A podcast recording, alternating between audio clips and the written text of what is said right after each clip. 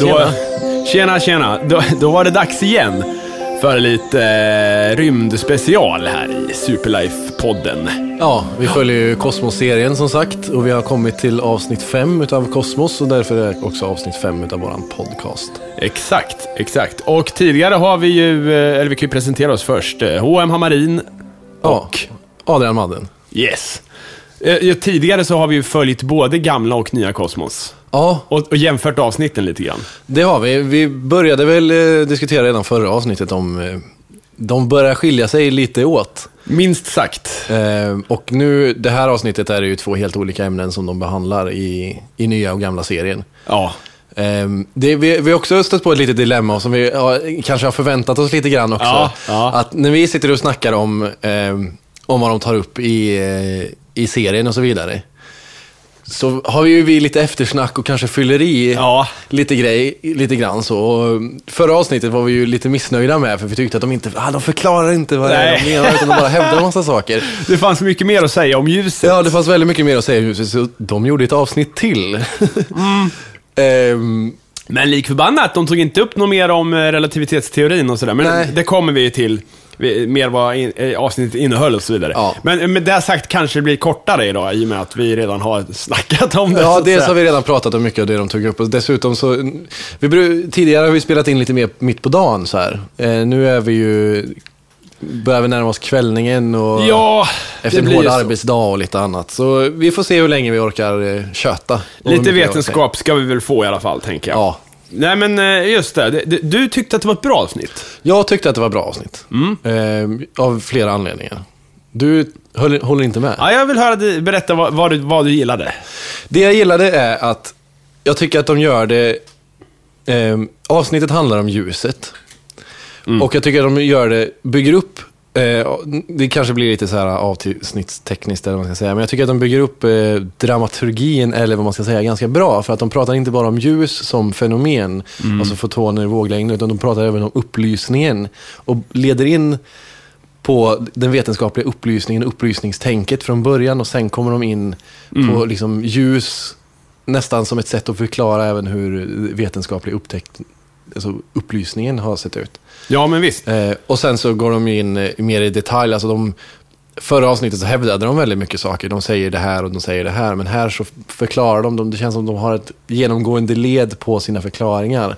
Att i slutet av avsnittet så har man förstått vad de faktiskt har pratat om för att de har sagt liksom hur, hur det här som vi vet har bakgrund i hur vi utforskar det. Jag tycker att, eh, nej men det var ju intressant, eh, dock eh, så förstår jag inte riktigt. De, de valde fokus på några saker, gjorde de, Ja. och missade andra. Ja. Till exempel det här med ljusets dualitet. Att det både är en partikel och en våg. Jag trodde de skulle komma in på det när de började prata om våg, alltså ljud, ljud som rör sig och våglängder och att det transporteras i ett medium och så vidare. Då trodde jag att man skulle gå in på det här med etern, faktiskt. Ja, okej. E- du känner till etern? Ja, det begreppet. Det var väl det som man använde för att förklara ljusvågor tidigare innan man riktigt förstod vad det var. Ja, ja det är därför, det är därför man, man säger nu, nu ska vi sända i etern eh, på radio till exempel. Ja. Det, det är ju helt enkelt en, eh, det är medium. Så det, det, Ja, det var ett gammalt begrepp som man försökte använda för att förklara vad som var i rymden. För att förklara hur till exempel ljus kunde färdas, eller hur vågor kunde färdas i, i vakuum. Att ja, men det är inte vakuum utan det är etern som är någon Ja. annan typ av materia nästan. Och, ja, ja, precis. Och det, det, det, det, när, det står här att... Eh, nu ska jag kolla här. Nu är det, nu är det framme i Wikipedia igen här. Men ja, det, ordet kommer då ifrån Descartes tydligen. Descartes, Descartes, jag vet inte hur man uttalar hans namn. Nej. Hur är det? Men, men eh, tydligen eh, ända ifrån 1600-talet där, 1644 så börjar man snacka om etern som ett medium som ljus transporteras Ja. Och det är väl helt enkelt, ja, det, det, jag tycker det är en ganska stor grej att missa bara. För det är ju intressant hur ljuset inte, vad ska man säga, så vattenvågor, ljudvågor, allt det här transporteras i någonting. Ja. Men ljuset gör inte det. Nej, det behöver inget medium för att färdas igenom. Nej, det är ju eh, ja, rymdtid för sig. Ja. Men, Jo, eh, men jag, ja, det var lite synd, för att det är ett sånt där begrepp som jag har lite halvdålig koll på och skulle vilja veta mer om faktiskt. Mm. Sen är det ju det här med att eh, de här tidiga forskarna, jag vet inte om det var Newton eller vem det var som hade de här tankarna, men det var ju någon gubbe som var fundersam på det här med att ibland så kan ljus, menar, att förklara att ljus sprider sig i ett rum, även om du har bara en springa så. Ja. Det sprider sig ju som vågor gör. Ja. Om du tänker dig att du har en springa i eh, en, vad heter det, pool. Mm. Och så kommer vatten mot dig, då börjar ju en ny våg vid springan och sprider Ja. ut sig igen på hela ytan efter spring. Alltså det är svårt att förklara om man inte har bild framför sig. Men, ja, nej men, och, och ljus betedde sig likadant, men det betedde sig ju även som en partikel då. ja. Och, och, länge debatterar man ju om det var en partikel eller om det var en våg. Mm. Jag kan inte exakt vilka som var i den här debatten, men det, det, det, det, det, intressanta är ju att det är bägge.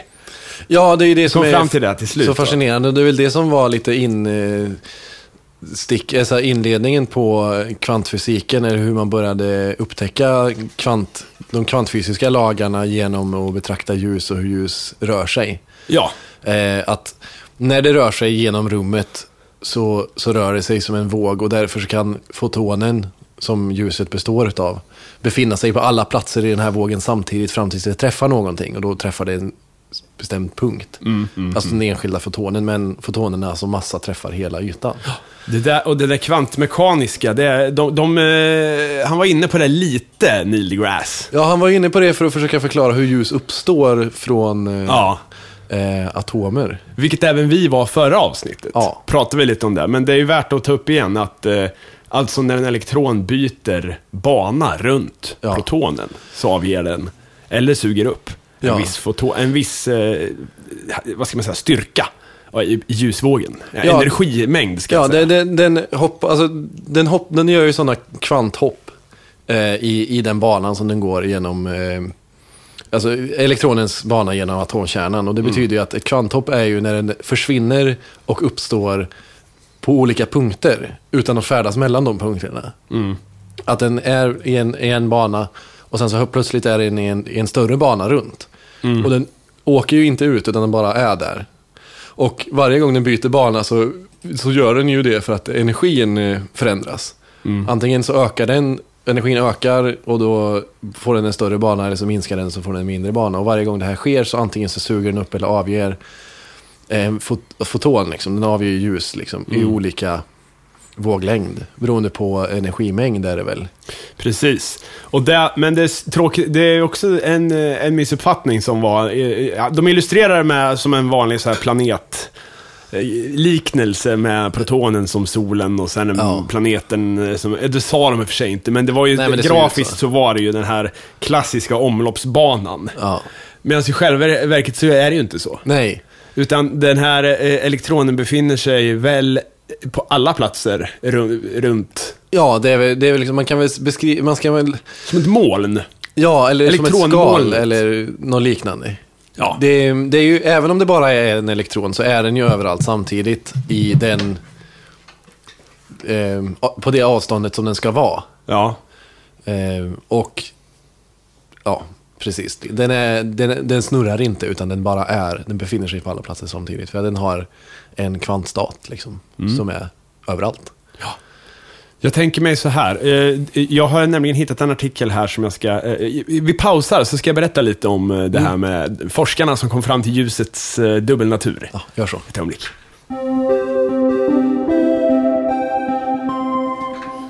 Ja, Upplys oss. då var det googlat och klart.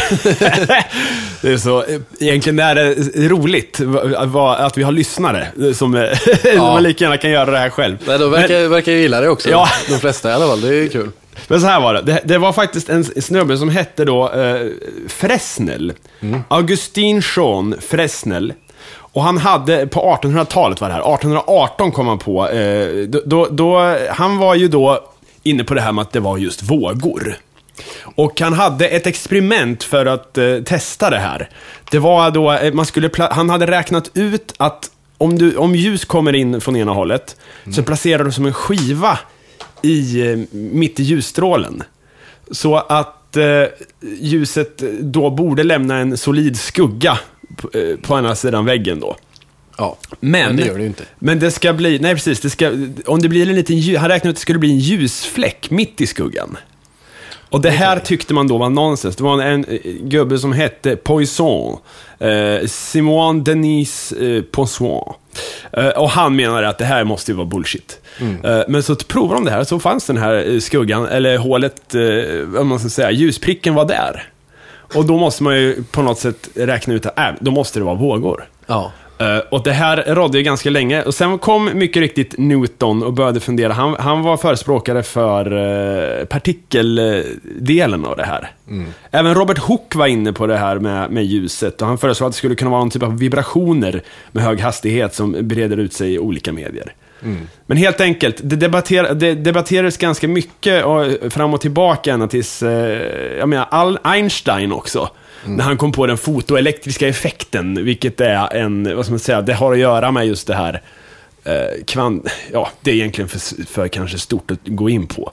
Men det har att göra med kvantfysik och det har att göra med just det här att ljuset bär med sig olika distinkta energivärden. Så här.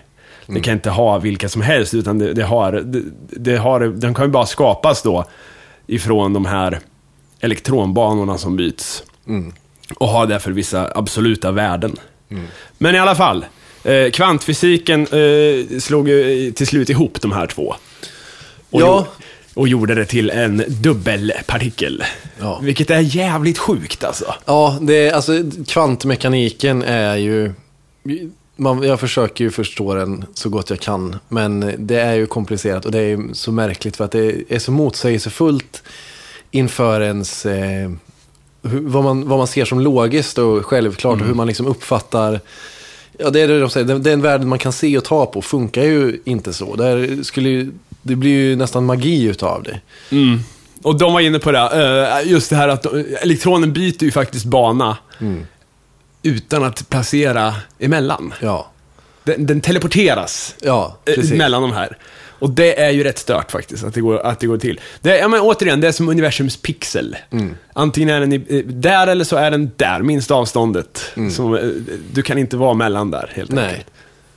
Ja, det är sjukt. Ja, det, det är jäkligt fascinerande. Och det är precis som de eh, visar i senaste avsnittet också. Så kring, alltså forskningen kring ljus och liksom att knäcka ljusets gåta har ju varit så centralt för att förstå så mycket som handlar om mer än bara ljus.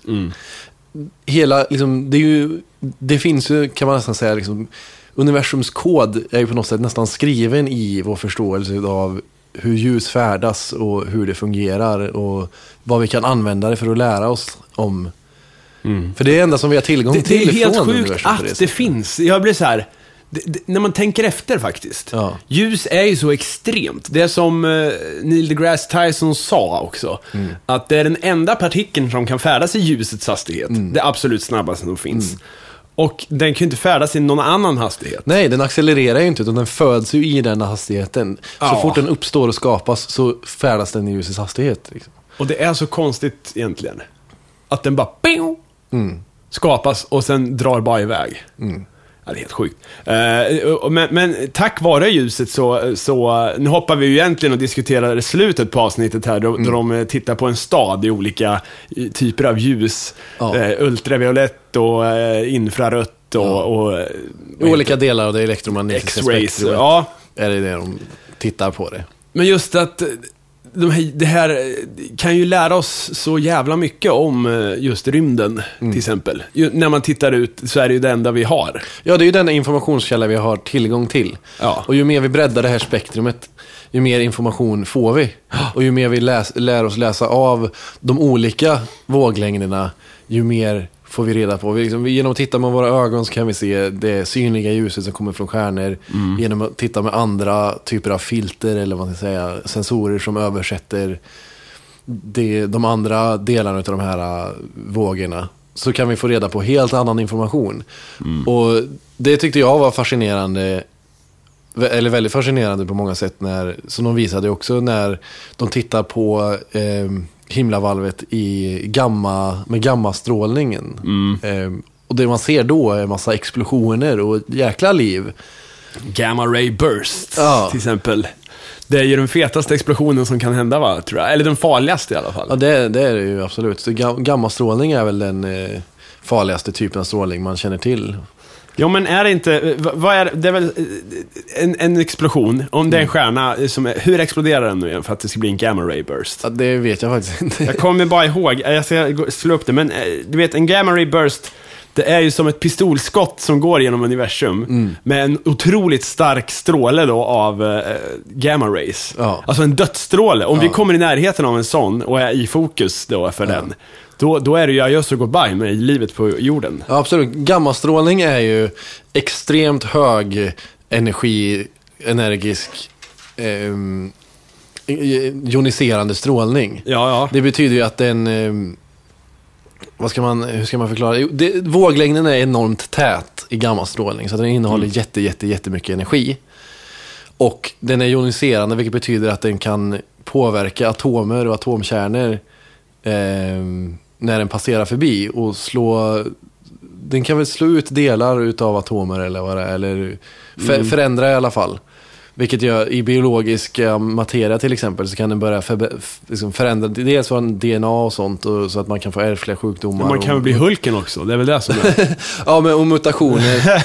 men även att liksom, alltså man kan ju få, alltså man kan ju bli skadad, allvarligt skadad utav det. Det är ju dödligt. Jo, jo. Det är jo, ju direkt eh, förtär dig nästan. Det kan förtära dig på enormt kort tid. Mm. Så att du får strålningssjuka och dör och radioactive burns och allt sånt där. Men det här i alla fall... eh, Jag gick faktiskt en kurs om det här häromdagen. Jag har precis börjat jobba på ett kärnkraftverk. Jaha, det är där. därför du kunde så mycket om just Nej, jag kunde det sedan tidigare, men jag fick lite uppfärskade kunskaper. För jag gick en säkerhetskurs eh, i måndags. Ja, Eh, okej. På grund av min nya arbetsplats då, som jag jobbade, började på i måndags. Ja. Som är på ett kärnkraftverk. Och då hade vi väldigt mycket om, ehm, ja, om strålning och strålningsrisker och mycket hur man ska skydda sig mot strålning. För vi har jäkla säkerhetsrutiner på när man får gå in och får gå ut och allt ja. Men det är en, Det är väl en daglig dos man får ha som arbetare där, eller hur är det? Ja, jag kommer inte exakt ihåg hur det är. Och sen så är det väl... Det är säkert inget så här, men man fick skriva på några jäkla papper om sekretess och skit. Ja. Eh, Så jag vet inte exakt vad, vad man får säga. Eh, Men jag får ju såklart säga att jag jobbar där. Ja. Att det finns radioaktiv strålning i ett kärnkraftverk. Men det kanske inte är någon nyhet för någon. Ja, var det du som berättade om den här eh, med, som hade en, som hade gått igenom kontrollen med en, vad var det? Det Ja. var raklödder. Ja, det var, var ju, du som berättade, Ja, va? det var jag som berättade. Det var ju för några år sedan. Det var ju stort i tidningarna. Och nu kommer jag ju inte ihåg eh, historien kanske exakt som den var. Nej, nej. Utan jag kommer ihåg den som en anekdot. Ja. Vilket kanske gör den lite roligare. Men jag tror att det var på kärnkraftverket i Oskarshamn. Det finns ju tre kärnkra- aktiva kärnkraftverk i Sverige. Mm. Det är ju eh, Ringhals, som, det är där som jag jobbar just nu. Och sen så finns det i Oskarshamn, ett kärnkraftverk där. Och Mm. så finns det i Forsmark. Och jag tror att det var i Oskarshamn tror- för några år sedan. Man går ju igenom massa säkerhetskontroller när man ska gå in på alla, eh, alla sådana här kärnkraftverk. Och då har de bland annat eh, skannrar som eh, söker av eh, via, via röntgenstrålning och sånt. Söker av ämnen på, på kroppen som man har. Mhm. Eller om man har med sig någonting, så ämnen. Och det var en person som hade en påse. En plastpåse med, som på den fanns det rester utav ett ämne som de här äh, skannrarna var programmerade för att reagera på. Mm. Så att ehm, han gick igenom skannern precis som en vanlig arbetsdag. Ehm, den ger utslag, börjar pipa, larmet går. Det står väl på en display hos vakten att eh, det här ämnet, det är högklassigt, liksom, får absolut inte föras in på det här eh, kärnkraftverket. Och personen grips och häktas. Ehm, och det som och det, det blåstes ihop i tidningarna det här att det var terrorism och terrormisstänkt var han väl ett par dagar. Och Mm. Man trodde att han hade försökt föra in sprängämnen på ett svenskt kärnkraftverk och det var väldigt mycket kvällstidningsrubriker liksom. Mm. Men det visade sig vara, eh, när de gjorde en teknisk undersökning på, på det här för att ta reda på vad det var, att det här ämnet är vanligt i vissa typer utav rakludder. Så att han hade antagligen bara rakat sig på morgonen och liksom haft det på händerna och, och tatt, tagit på någonting. Och så följde det med tillräckligt stor mängd med det här ämnet för att den här scannern som eh, scannar av all, allting som förs in gav utslag och så fick han bli häktad och Fan. hela faderullan för det där. Så Det det är Men det där märkte jag faktiskt när jag... När jag a case of the Mondays kan man väl säga. Ja, herregud. Men för jag hade ju en läckande raklödders eh, förpackning i min väska ihop med mitt datorfodral i fejkskinn. Och det började ju fräta sönder bara när jag kom i kontakt med det där. Så att Ja. det är nasty stuff alltså. Eldorado var det kan jag säga. Ja, det, men det innehåller väl alkohol och sånt och mycket plast och sånt är känsligt, löses upp av Ja, kemiska jo, reaktioner. det var väl förmodligen så. Men okej, hur kom vi in på detta? Strålning, Strålning, ja. gammastrålning. Ja, just det. Stirra ut i rymden på sådana eh, explosioner, ja. Mm, kan man göra genom att betäkta, betrakta det gamma, gamma spektrumet, eller man ska säga. Det är Mm. väldigt högenergiska joniserande spektrumet på den elektromagnetiska spektrumskalan. Och det ska man komma ihåg att varje gång man tittar på en bild på, på något som är långt bort i universum, så är det ju oftast eh, att man har fotat de här olika eh, delarna av ljuset som vi inte kan se. Ja. Och sen på något sätt eh, ja, konverterat detta till synlig, synliga våglängder. Ja. Med lite så här artistic eh, inspiration då, så att det blir så lite snyggt och vackert sådär. Ja, det är ju därför allt, det alltid ser så himla färgglatt ut och det är så här blått. Och man, ser man de här bilderna så tror man ju att rymden är någon sorts Sagovärld sagovärld. Det här färgpalettstavlan över en som bara släpps fri. Så man kommer tillräckligt långt ut så kommer man liksom få uppleva det här. Men så är det ju inte. Nej. Utan det är ju det synliga ljuset man kan se, vilket oftast bara är vitt ljus. För att allt, det kommer de också in på avsnittet, men vitt ljus är ju alla våra synliga färger kombinerat till en. Eh, och det är ju inte alls de här stora vackra turkosa och röda och orangea och lila molnen. Nej. Utan det är ju, det är ju all annan strålning det där som vi inte ser. Men det är också intressant, tycker jag. De, de pratar ju lite om Hubble-teleskopet och eh, just teleskop. Väldigt kort. De, jag hade gärna velat se lite mer hur, det, hur de fungerar faktiskt. Så här, men, just det här olika linser som ljuset passerar igenom och så vidare. De, de sa lite så här att ju större ju större, ju mer ljus du kan fånga in, ju större teleskop, desto mer ser du. Så här. Men jag hade velat se en genomskärning då och, och lite studsvinklar och sånt där Ja, faktiskt. de pratar ju en del om det. De pratar ju mycket om eh, teleskop och vad den tekniken kommer ifrån. För de, de börjar väl med, det är någon gammal kines, vad hette han? Ja, just det. Motsu hette han. Ja, Motsu. som- Aldrig hört talas om faktiskt. Nej, inte jag heller. Det tyckte jag var ganska intressant, för de går in på mycket av de här äh, vetenskapsmännen som, som kanske inte kan räknas till den moderna vetenskapen, utan som var någon sorts förgrundsfigurer långt i tidigare historien, men ändå hade samma tänk på något sätt. Ja, och, men- det, det, det var, ju ännu mer. Han blev ju tystad av, eh, av kinesiska... eh, Ja. Det kom några där och skulle ha Ja, det var väl den första som upprättade kejsardömet Kina, som Ja. förbjöd eh, folk från att lära sig att skriva och läsa. Men han i alla fall, han gjorde ju en tidig, han upptäckte ju en sak med ljuset. Det var ju en tidig eh, kamera obscura, som det kallas. Mm. När man har ett mörkt rum och så gör man ett litet, litet hål Mm. i, i ja men som man, säg att man bygger ett tält. Eh, Ja. och så gör man ett litet, litet hål. Så att det, ljuset bara kan komma in från en enda punkt. Då projiceras ju det som är utanför in. Fast jag har aldrig sett, det där har jag tänkt på. Jag har aldrig sett detta in action. För ibland har man ju varit i ett eh, mörkt rum Ja. med just ett hål som lyser in. Ja. Men inte fan har det blivit en jävla bild? Nej, fast har du, har du gjort en kamera obscura någon gång? Nej men vad, hur, vad är det jag behöver göra för att det ska bli en bild då, egentligen? Ja, det... Alltså, Det kanske inte du princip- vet i och för sig. Nej, men- principen är väl bara att du ska ha ett tillräckligt mörkt rum och så ska du ha ett tillräckligt litet hål och så ska den på något sätt projicera det som är utanför. Men, eh, Eller för litet hål då kanske? Eller för stort eller hål? För, för stort hål. Det blir grumligare ju större hålet är. Ju mer ljus som kommer in, ju Ja. oklarare blir ju bilden. Ja men det är nog det som är problemet. Ja, men jag gjorde ju när jag gick i gymnasiet så fick jag ju göra en kamera obscura. Ja, du har gjort den alltså? Ja, ja. Och det, var ju, alltså, det var ju faktiskt, och det här är, det ehm, det man gjorde var ju att man tog en skokartong bara.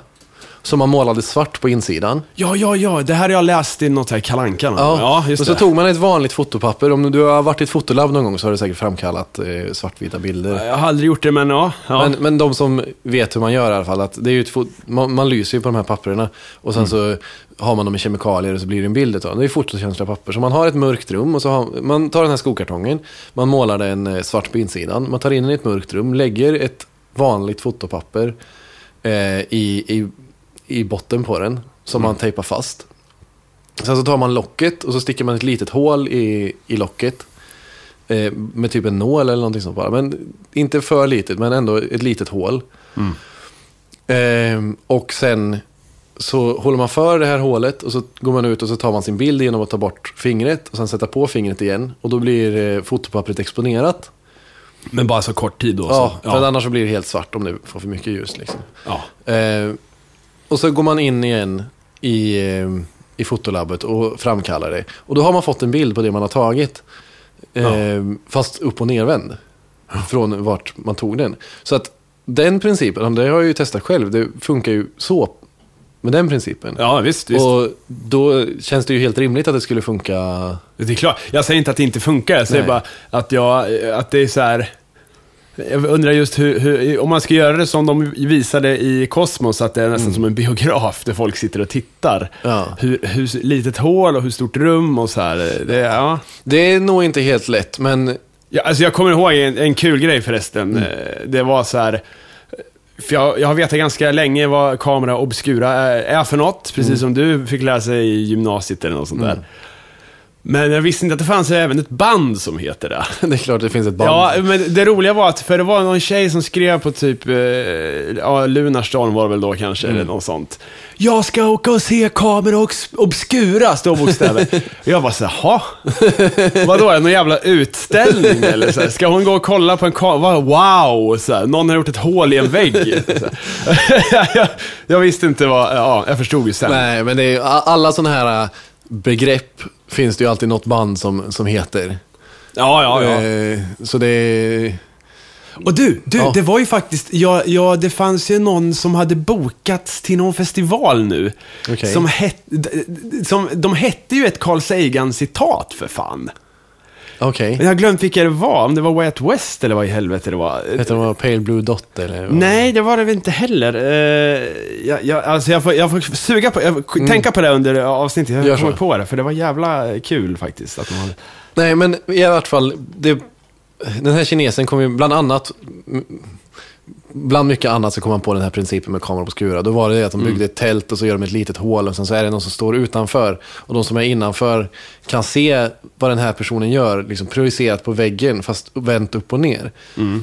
Eh, och det var väl där någonstans man började fundera kring ljusets egenskaper och hur reflektion och sånt faktiskt fungerar.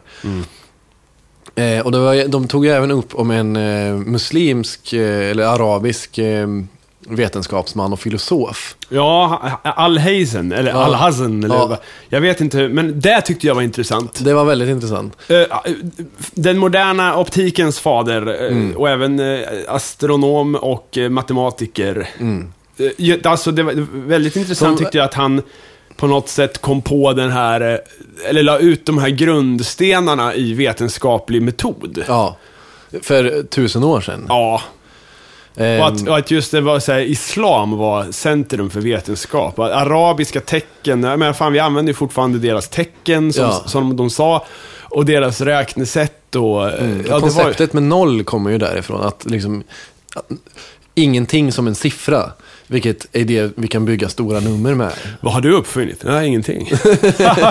Och det är det största, en av de största matematiska framstegen någonsin. Men han eh, var ju väldigt intressant, för han kom, ju- pratar ju också mycket om det här med ljuset. Eh, och då var det ju, fram tills hans tid så var det ju det ledande konceptet, om man ska säga, för hur, vi, hur syn fungerar. ja. Det är ju att ögat skickar ut strålar som reflekteras mot en yta, studsar tillbaka till våra ögon och så tolkar vi informationen. Och det blir ju som att, det är våra, att våra ögon är liksom strålkastare som är det som... Eh, men, och, han, Ja. och det funkar ju inte så, utan han tänkte att jo, men om vi tittar mot himlen Ja. Eh, för långt. Och, och det är så här, allting är så fruktansvärt långt bort. Det är ju fullständigt o, eh, ologiskt eller osannolikt att varje gång vi tittar ut så skickas en signal upp, sen studsar och kommer tillbaka. Ja, det är som en radar. Ja, precis. Det måste ju vara så Det att det, funkar ju för fladdermössen, då skickar ut en ljudvåg så. Ja. Men det är ju mycket kortare avstånd Precis. och så vidare.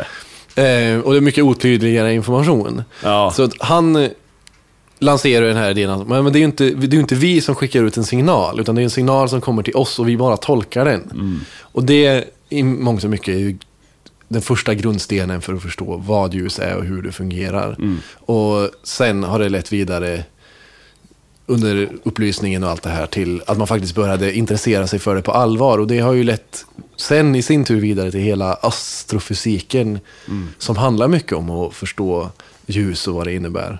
Det, det var ju också kul hur de lyfte fram att eh, de olika religionerna samarbetade lite. Mm. Alltså på den tiden var det ju inte så vanligt kan jag tänka mig. Nej. Men det var ändå så att vet, under vetenskapens flagga då kunde man mötas. Mm. Och man var inte intresserad av så mycket annat än att komma fram till sanningen bakom hur, alltså hur naturen fungerade. Nej. Och jag tror att det var väldigt viktigt för eh, jänkarna att, att de hade just den här snubben i Kosmosavsnittet. eh, Som är, i huvudsak är ju till för amerikanska Ja. TV. Och eh, just därför att så här, eh, islam... eh, Jag, jag tror inte det är kanske många, alltså många som växer upp idag, men det, det är bara terrorism, tänker de, Ja. och, och Ja, krig. får- Men att det, det är i själva verket, alltså man tänker på något sätt, de, de har ju målat fram eh, under många år en bild av islam som eh, 100% fanatisk religion, där man inte tror överhuvudtaget på någonting egentligen Nej. som är verkligt.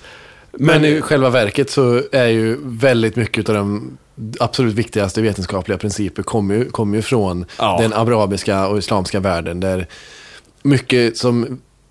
Vi skulle ha ett mycket svagare fundament att bygga vår kunskap på om inte den, den upplysningsidé som fanns i stora delar av den islamska världen den hade funnits. Mm. Då hade vår matematik som sagt skulle inte vara lika utvecklad och skriftspråket och många av de här idéerna hade inte fått den plats och, och utvecklas som de Jag gillar ju behövde. när, eh, så här, eh, i Family Guy, Ja, så det finns ju ett avsnitt där eh, Steve, eller Stewie, vad säger jag, Steve? Stewie. Stewie åker mellan olika multiversum. Ja, och kommer till ett där de, det är samma år som, som hemma hos dem. Mm. Men allting är sci-fi och i framtiden. Så här. Därför att eh, this is the universe where Christianity never happened. Så, så att de ligger hundratals år före i utvecklingen. Ja. Det ligger någonting i det. Jag hittade här förresten det här. Är det samma avsnitt som de eh, åker till irländare innan de upptäcker alkohol? Eller... Nej, nej, det tror jag. det, jag för, det kanske är Simpsons också, det är lätt att blanda ihop de här. Ja. Men det är i alla fall, de är... På något sätt kommer de i någon sorts parallellt universum eh, till Irland innan de uppfatt, innan, innan de hade blivit, där de inte hade blivit presenterade för öl och whisky. Ja. Och det var så här, äh, mänsklighet, det var Atlantis liksom. Det var så här, mänsklighetens mest utvecklade plats. Och sen bara, I made something. Och så drack de det och så blev de fulla och började slåss.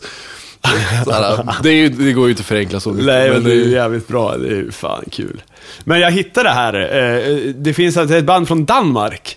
De ska det var Roskildes lineup jag hade sett Okej. det här på. eh, Det, det är alltså We are the way for the cosmos to know itself. Heter. Heter bandet Ja, de heter så långt. Åh jäklar.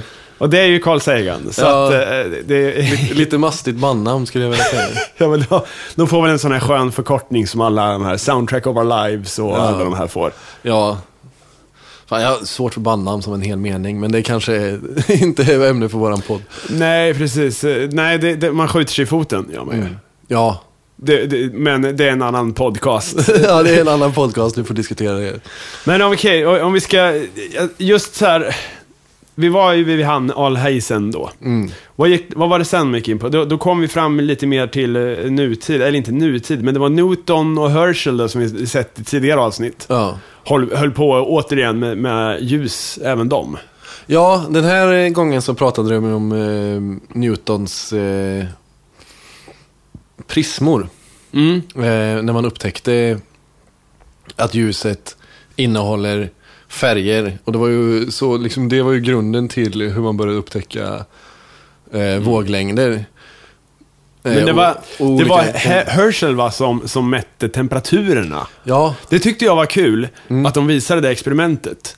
Just det att han la ut termometrar då på olika våglängder ifrån i det ljus. synliga ljuset och så Ja. hade han en kontrolltermometer som låg utanför. Ja, och det var ju smart, tänkte han. Ja. Bara det att den blev varmast Ja. av alla de här termometrarna. Och då, det, det, i skuggan trodde ju han att den låg. Ja. Det gjorde den inte, den låg ju i det här... Det Eh, är infraröda spektrat. infra, är det inte ultravioletta? Nej, det är infraröda är det som gör, som gör dig varm. Ja, just det, men eh, energi, eh, ultraviolett är väl eh, energirikast? Jo, en ultraviolett är energirikare, men det, du känner inte värmen utav dig. Nej, nej. Ja, jag blandar fortfarande ihop de här, men, men eh, ja, det, in, det har mer energi i själva våglängden, eller Ja, hur? ja, men det, det är inte, den tar sig inte formen genom värmeenergi. nej. Exempelvis gammastrålning som är jätte, jätteenergirik, det är ju inte en heatwave som Nej, nej, nej, nej, nej, just det. Eh, utan de har ju olika egenskaper. Eh, och eh, eh, infraröd strålning är ju, den känner vi ju Mm. genom temperaturen. Det vi känner när vi känner temperatur mot oss, värme till exempel, är ju infraröd strålning. Det var ju faktiskt när de skulle mäta olika våglängder i en ugn som de kom på kvantfysiken. Var det så? Ja, det var Max Planck, tror jag. Ja, ja, ja, det här känns som... Plancklängd. Ja, det känns dumt att prata för mycket om det här, för det kommer säkert bli ett helt avsnitt om det. Det hoppas jag i alla fall, för att det är väldigt intressant. Ja, De skulle mäta i alla fall hur många våglängder som får plats i en ugn. Eh, jag antar att det inte var en vanlig sån här spis. satt hemma i Nej, men lägenheten liksom, och de testade. skulle räkna ut och matematiskt så märkte de att okej, det- den blir oändligt varm. För det finns oändligt många våglängder du kan rita. Du kan alltid rita ut dubbla den förra då. Så Ja. Teoretiskt sett så skulle den bli oändligt varm. Ja, okej. Eller eh, i alla fall finnas oändligt med energi och det kan inte stämma. Så Nej. att, eh, då kom de fram till att, eh, okej, alla våglängder finns inte där. Nej. Utan bara de kvant... Just som vi sa, att ljuset har vissa bestämda energivärden Mm. som kommer av kvantfysik. Paket. Det är väl där, därför det heter kvanta. Olika kvanta, olika paket av Ja. olika distinkta nummer. Så. Ja. Jag tänker bara på ICA Kvantum, det låg i Kumla när jag var barn. Så, så det- Ja, nej, men det är det som ordet kvant, att det kommer ifrån det, liksom, att det är ett bestämt värde och att det är ett, ett bestämt värde här och ett bestämt värde här. Mm. Och ingenting däremellan. Det är liksom, det finns, det är, me- däremellan existerar inte. Nej. Och det, då blir det som, som boxar man fyller i nästan med, med värden. Eh, Däremot, däremot så blir jag lite... eh, Jag, jag måste erkänna att vi- vissa frågor stä, eh, ställer jag mig när jag ser det här avsnittet. Och det är sådana här grejer som man aldrig riktigt får svar på om man inte grä... För att, eh, ju mer man... Man kan titta på hur många dokumentärer om det som helst, men det är ingen riktigt som går in på de här sakerna, utan det måste man nästan fråga en fysiker om. Och det är A. Okej. De pratade om att prismat blev för att ljuset går olika fort beroende på hur mycket av prisman den, den eh, går igenom. Ja, det tänkte jag också. på. Och sen fem minuter innan det sa de att ljuset aldrig åker i någon annan hastighet. Det Nej. vet man ju, nu vet jag ju lite grann om det, för jag har ju läst experiment och så, när de har fångat ljuset och fått det att stå still i ett, något medium av något slag, alltså Ja. någon form av materia. Men jag undrar om det inte är att det bara tar så många snirkliga vägar då, så att eh, det verkar gå långsammare, fastän att partikeln i sig fortfarande har ljusets hastighet, men att den irrar runt Mm. så här. Eller, jag, jag vet inte hur det går till, men det kan ju inte gärna sakta ner på riktigt. Nej, det, det känns som det... Nej, som sagt, en foton föds i ljusets hastighet och den dör i ljusets hastighet och den förändrar aldrig. Nej. Den åker aldrig långsammare eller snabbare än så. Dess hastighet är absolut och det är så mycket i, alltså hela fysiken, eh, eller stora delar av fysiken bygger ju på, på den principen att det här är hastigheten. Så då liksom, den simmar ju inte genom vatten som vi när vi går genom vatten liksom. Alltså, Nej. den, och och jag, jag tänkte också på det, vad, vad fan de menar, att, att den går i olika hastigheter. Men är det det att, ja men det är ju i princip det. Är, Och sen undrar jag jag... kan acceptera att, att man kan beskriva, som olika hastigheter. Om man säger våglängden, att vågorna kommer snabbt eller vågorna kommer långsamt. Mm. Att vå, det, det är längre avstånd mellan en våg och det är, liksom, är det en långsammare hastighet. Men det känns ju fortfarande som att själva partikeln måste färdas i exakt samma hastighet hela Mm. tiden. För det är väl en sån grundläggande princip att den gör det. Du, det, här är, det, det är sådana här saker som är svårt att det, det är som... nästa kurs i det hela. Ja, Om, om grundkursen är att det, hur en prisma funkar, Ja. så är nästa kurs då, men okej, v- varför? Hur, hur kan man säga? Det, det är sådana här saker som eh, jag ganska upp, ofta upptäcker när jag tittar på Discovery Science eller vad som helst, Mm. såna här dokumentärer eller läser i, i populärvetenskapliga böcker och, och tidningar. Så dyker de här grejerna upp och i slutändan är det alltid de jag vill ha svar på, vilket stör mig något otroligt. För Ja. man får leta så in i helvete efter de svaren. ja och det är all... jag känner igen det där väldigt väl. För det, det blir så ofta som att det känns som att ja, de som gör dokumentärer eller kanske skriver böcker känner att de ger massa svar. Ja, Och men så, de ställer dyker- frågor. Så, ja, och så, så hittar man alltid nya frågor i luckorna. Och så förstår man kanske liksom, men, ja, men den här grejen då, hur, hur funkar det? Ja. Och en annan sån grej var ju det här med, eller det är det här med att ljuset, eh, det här med spektrografin, eh, hette det så, spektrografi? Mm. Ja. Om man tittar på solen till exempel och ser vilka, vilka ämnen den består Ja, av. det som vi pratade om mycket i förra avsnittet. Ja, exakt. Jag tänker så här. De sa, d- d- okej det står klart att eh, olika ämnen skickar ut olika våglängder. Och bara de våglängderna. Men ändå så finns ju hela spektrat i solljuset, typ. Mm. Men det finns ju bara, i princip, att- det, det är ju bara två ämnen i solen eh, till största del. Ja, men, Väte och helium. jo, men det är ju så att eh, Men alla andra ljusvåglängder då? Det, det kommer ju ändå så pass många att det blir... blir... Ja, men fast nu tänker du tvärtom. ja, ja. Ja, du tänker tvärtom nu. Ja, berätta. Ehm, den skick, alltså, solen skickar ut alla våglängder. Ja, hur kan den göra det? Hur, vart skapas de våglängderna? De skapas ingenstans. De, vet du, det, eh, de enda våglängderna som stannar kvar är de för vet du, det, helium Ja, ja. och väte. Det är de som, vet du, det, eh, som inte skickas ut. Det är de man ser som svarta, Ja. svarta tomrum. Eh, Men jag menar, resten måste ju uppkommit av att elektroner bytt bana och skickat ut eh, eh, en ljuspartikel. Eller energi har, har ju... Eller för sig, den energin som blir när två väte blir en helium. Fusionskraften, det är, det, det är den som skickar ut men den har då inte problem med att skicka ut de här elektron... Nej, alltså, elektron det har inget med elektronbanorna att göra, nej. Det har att göra med... Just det, så är det. Den sparar ju några våglängder. Den behåller ju några Ja, för dem. de, precis. Men, men i fusionsenergin så skickas alla jävla möjliga våglängder ut. Så är det ju. Ja. Måste det vara. Ja, så, jo, men det som... Jo, men Ja, det vi- måste ju vara så. Efter, I och med...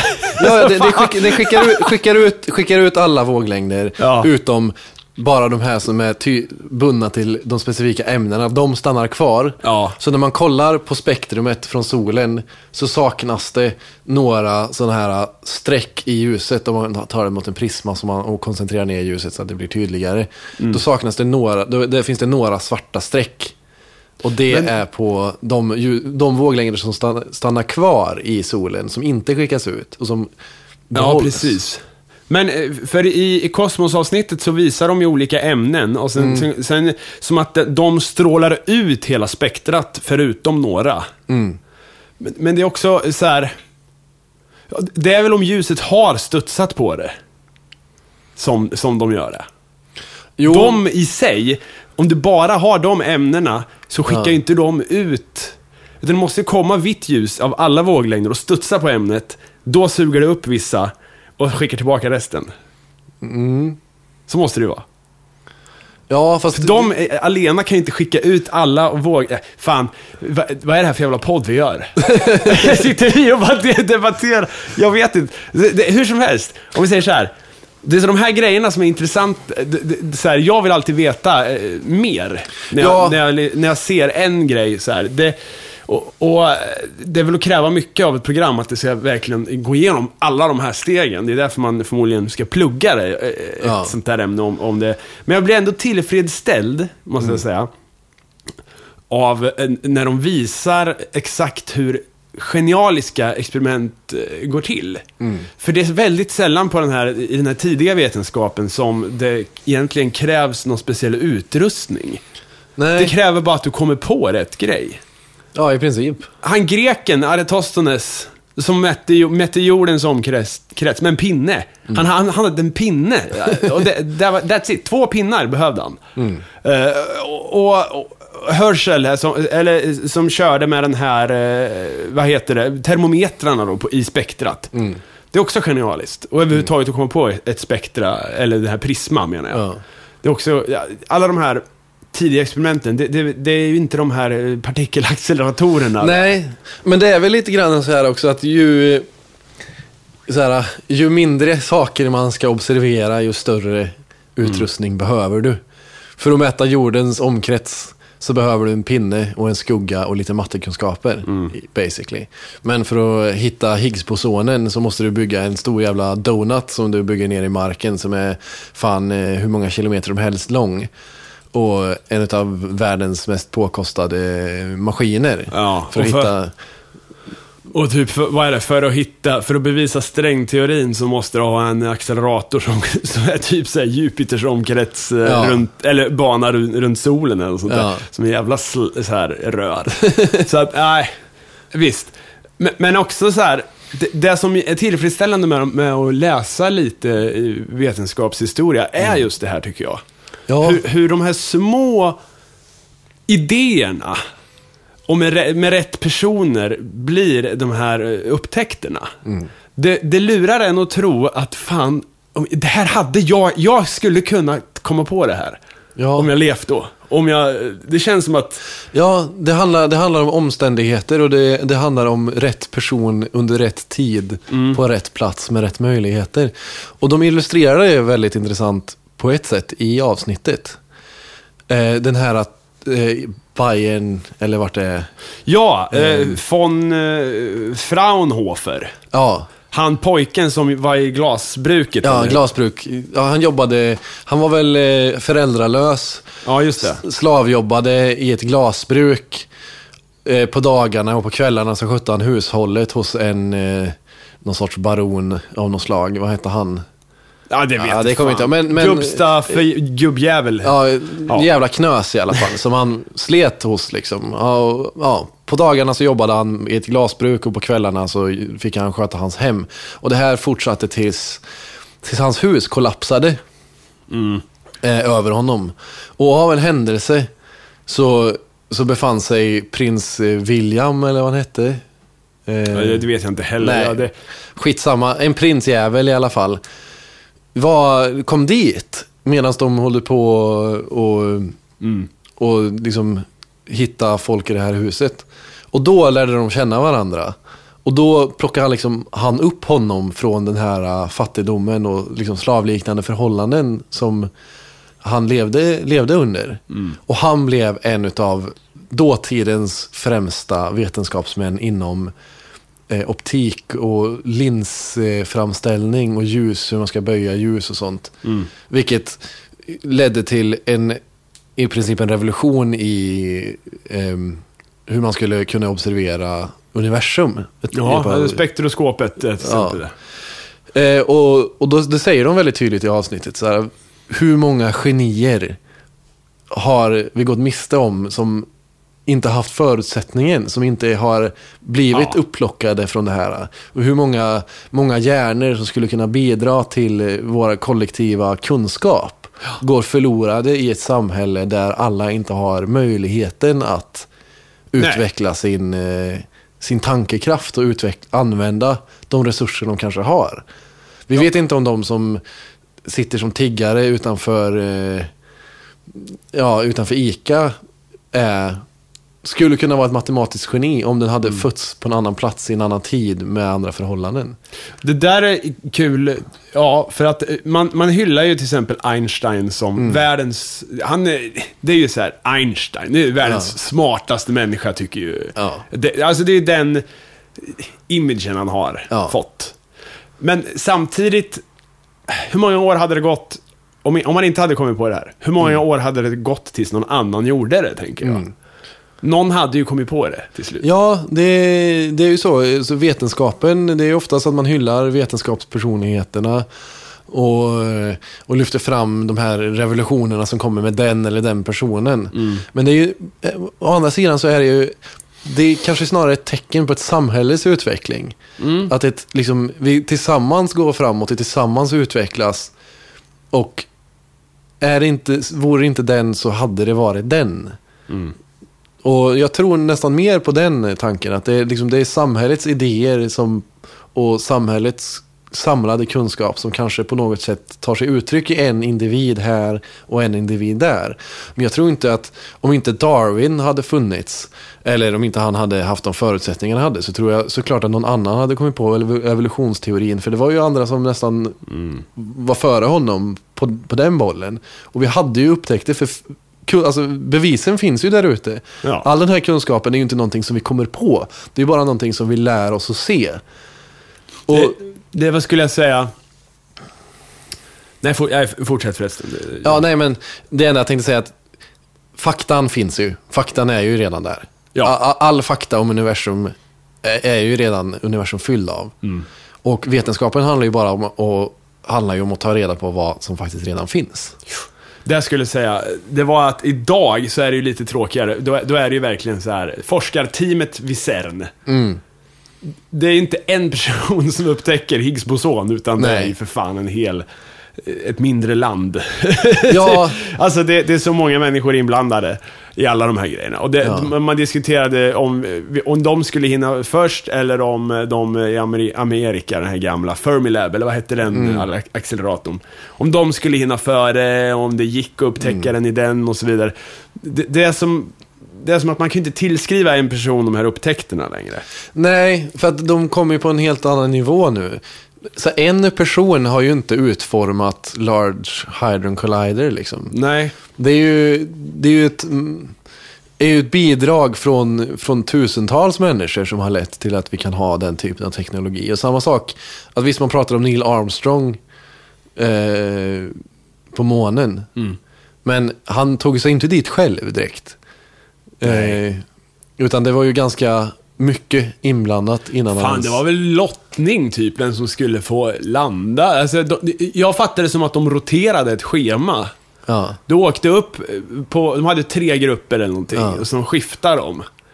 Och eh, det, var, det var helt enkelt eh, beroende på vilka, i vilken, alltså om vi säger att det var, eh, el, det var ju elva då som eh, till slut landade. Eh, Hade, om de hade eh, blivit klara tidigare och det hade varit tio, eh, eh, så här, nummer tio som skulle landa på månen, då hade det varit ett annat gäng. ja.